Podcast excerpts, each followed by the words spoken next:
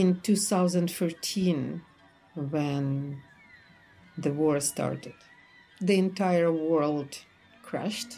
The response of world community, the response of Russian community, you were indifferent. And that was probably the most hard thing to accept. This is Voices of Ukraine, a podcast from the Harriman Institute at Columbia University about lives upended by Russia's war. I'm Masha Udensiva Brenner, and I'm excited to welcome you to Season 2, which will air monthly and will look back at lives upended by Russia's initial war in Ukraine, launched back in 2014.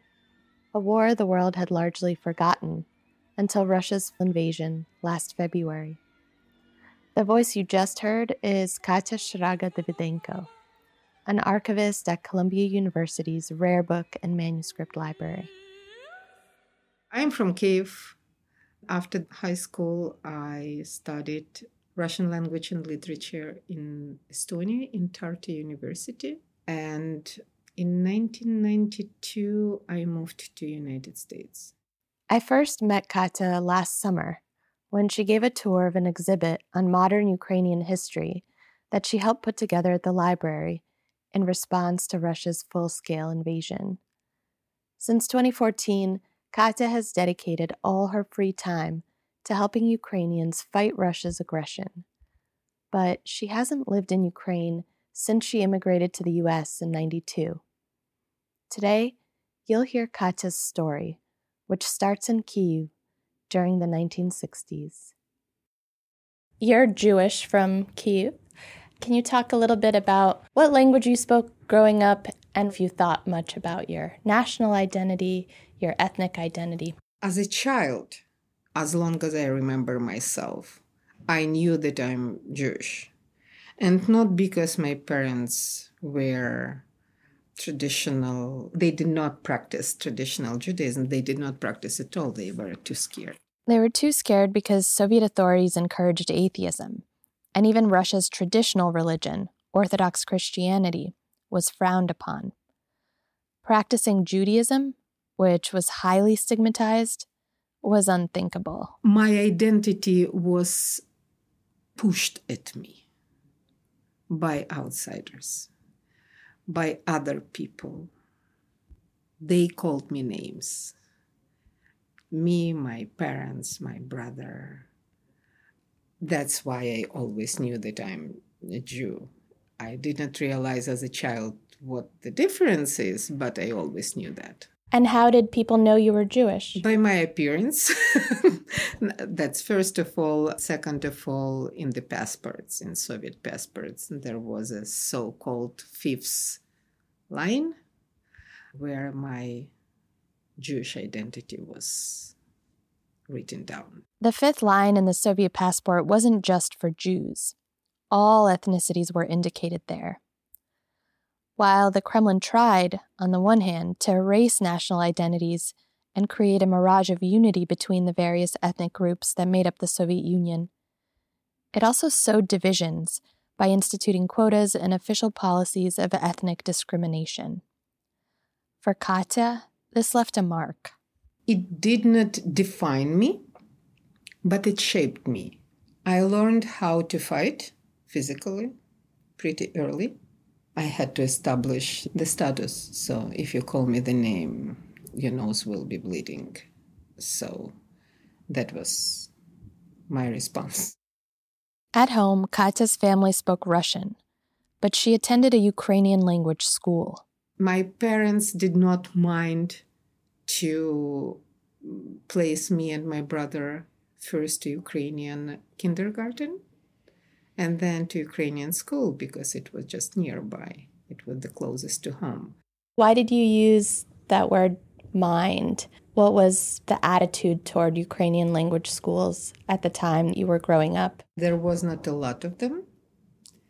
And majority of people, including Ukrainians, many of them, is to send kids to Russian school because that was a road to the future So my first written language was Ukrainian.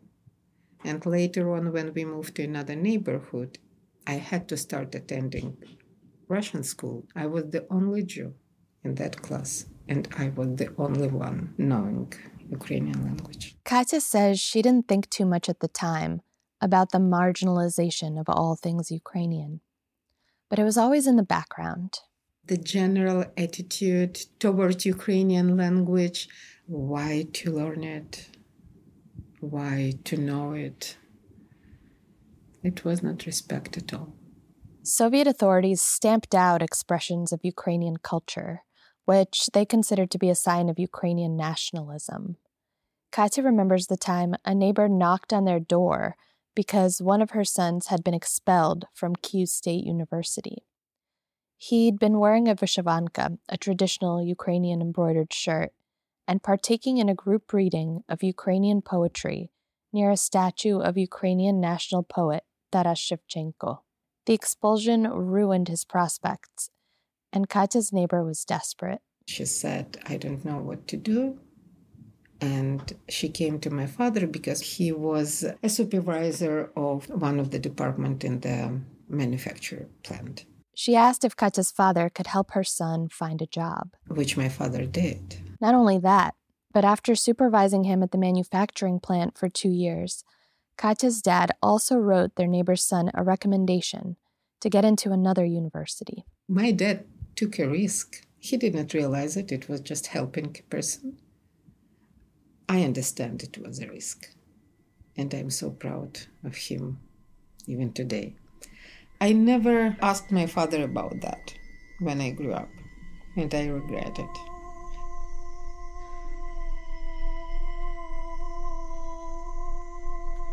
What what sort of rhetoric was there around the subject of Ukrainian nationalism coming from the top at that time? I would not say that I thought about that at that point. But the portrait was that all of them anti-Semites. And you mentioned that you experienced a lot of discrimination as a Jewish person growing up.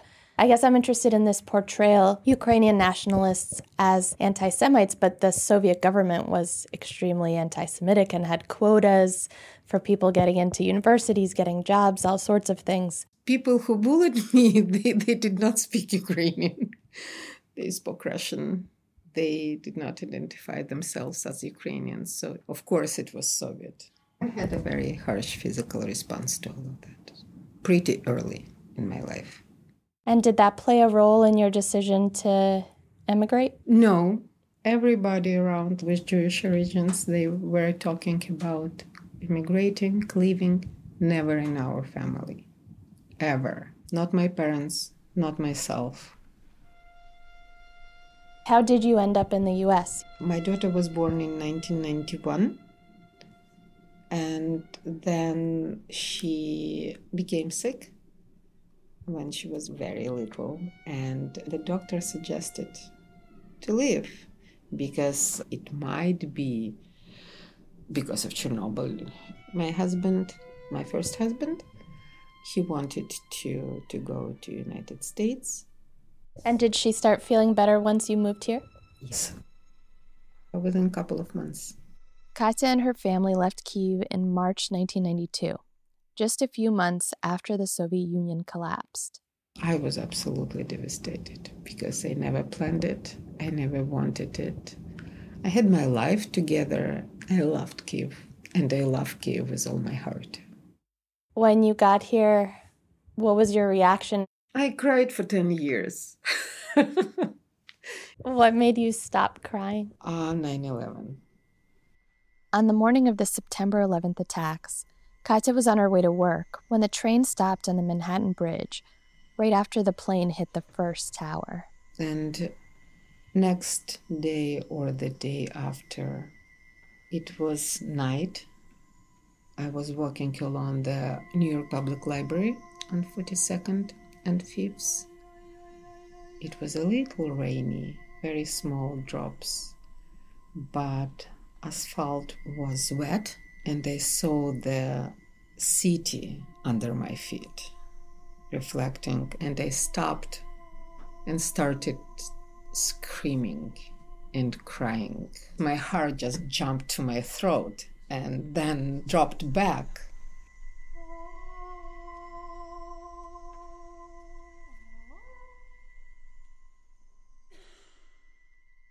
And that's when it dawned on Katya just how much she actually loved New York.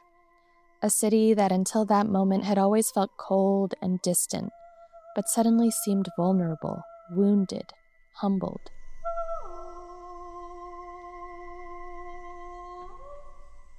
At that point, I realized that all this size and all that independency, it just the outside face. And you, Katya, should know better. You know what is behind that. There is a huge heart. And so I cried because I realized that I love it, that I'm actually in love. Even though she did manage to fall in love with New York, Katya never lost her connection to Ukraine. When a series of protests and civil unrest broke out there in November 2004 in response to a rigged election favoring a pro Russian candidate, Katya paid attention. Orange Revolution, I supported with all my heart. I visited Ukraine after that. We talked a lot. People trusted and believed that it's the beginning of something bigger. My friends were involved, of course. They're very, very, very active people in Ukraine. It was very exciting see how Ukraine is dealing with democracy. And did you feel yourself a part of Ukrainian society in some way during those years? When the Revolution of Dignity started, that's the point when I realized how personal the history could be. Because kids a couple of our friends were among those students that were beaten. So that was the beginning of maidan were they okay yeah but again it was personal and our first poster mine and my husband we wrote don't touch and put the names of those girls who were there and went to Ukrainian consulate to protest against the action of Ukrainian authorities. So was that the first protest you had ever attended? I would say yes. Then we followed the Maidan development in a live stream as everybody else. And it was, from one point of view, absolutely devastating to watch it. And the second we were so proud. After the revolution, Katya collected artifacts from her friends who'd participated for Columbia's archive. I saw some of them at that library exhibit where we first met. Can you describe some of those artifacts? My friend, who is a playwright and translator, she gave me her helmet that she wore on Maidan, her gas mask. Another friend, a journalist, gave her a singed scarf with Ukrainian flag colors that he'd found on Maidan. And it still smelled like smoke from the revolution. They collected some leaflets, flyers, which still hold that smell. And how does it make you feel to smell that smell? Mm. I don't analyze a lot of stuff. Probably because I don't have time for that since 2014. I probably would say that's how the history smells.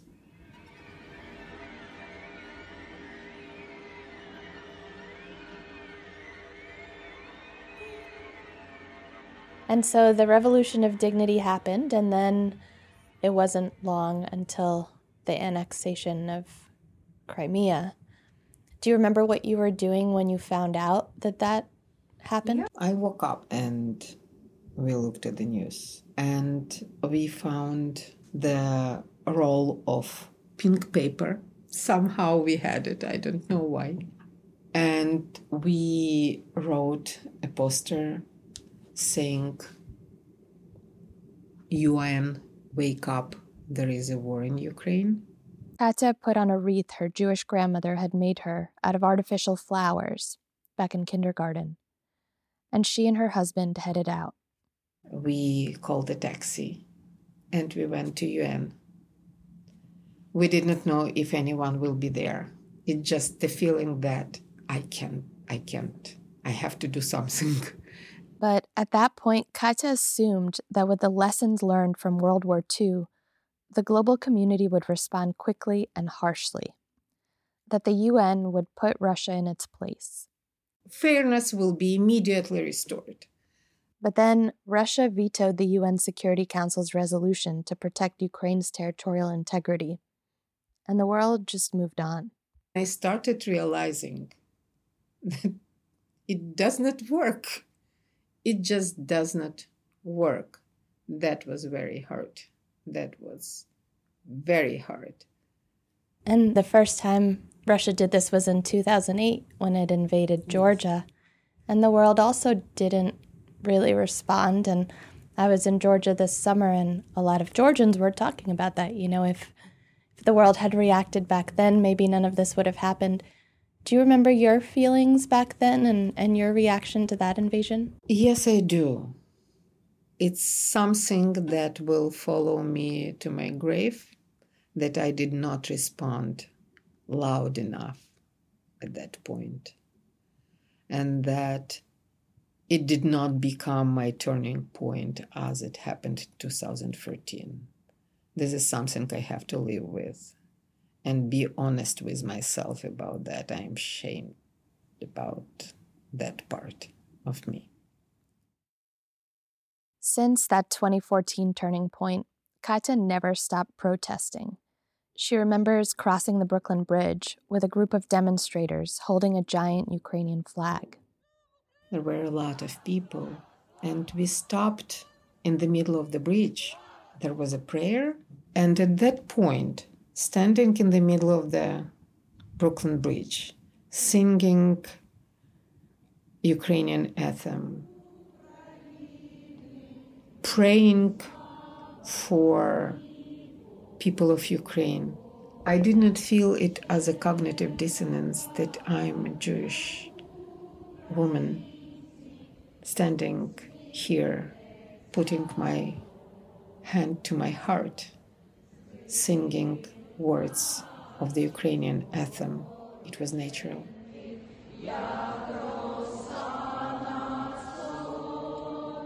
So, would you say that's the first time you really felt Ukrainian? To a certain extent, yes, like to to the fullest extent.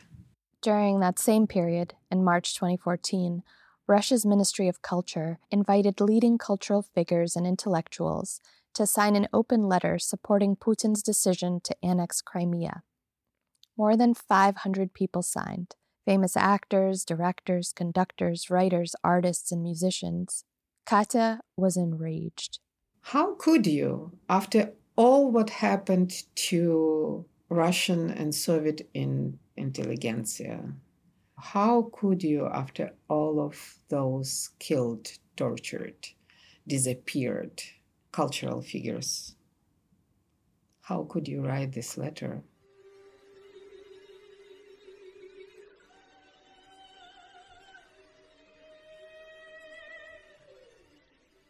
These signatories continued to appear publicly and perform at cultural venues all over the world.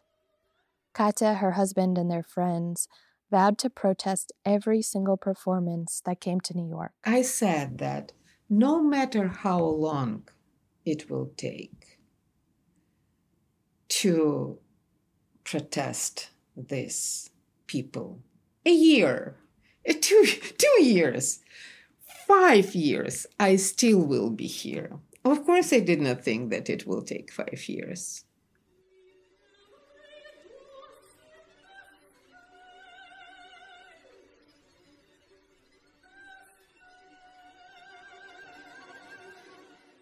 To coordinate the protests, they created a Facebook group called Signer Busters. Signer Busters, like Ghostbusters. Yes, exactly. Signer Busters. The group spent eight years protesting in front of venues like Carnegie Hall, Lincoln Center, Brooklyn Academy of Music, and various jazz clubs.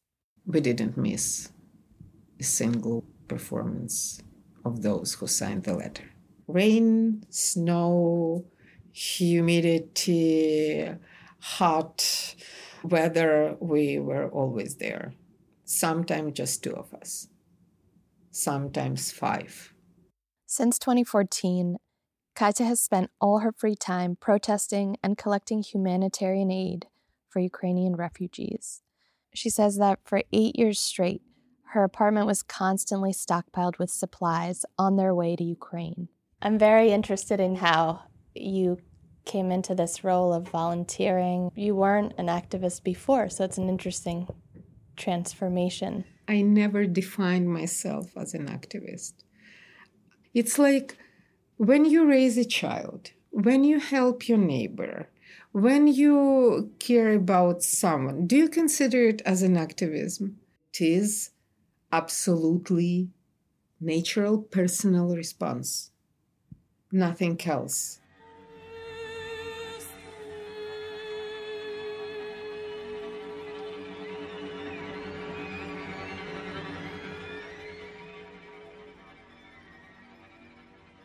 Activist or not, when Russia launched a full scale invasion of Ukraine last February, Katya knew what to do.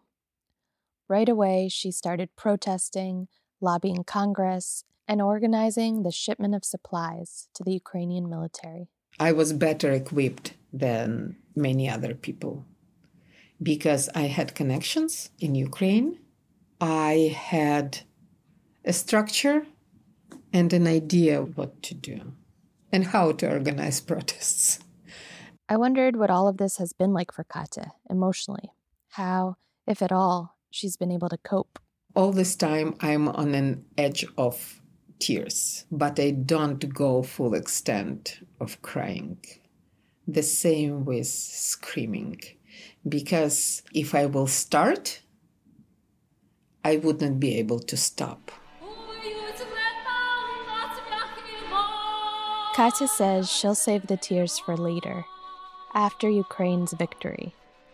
For now, there are people who need to cry more than she does, and she wants to let them have that chance.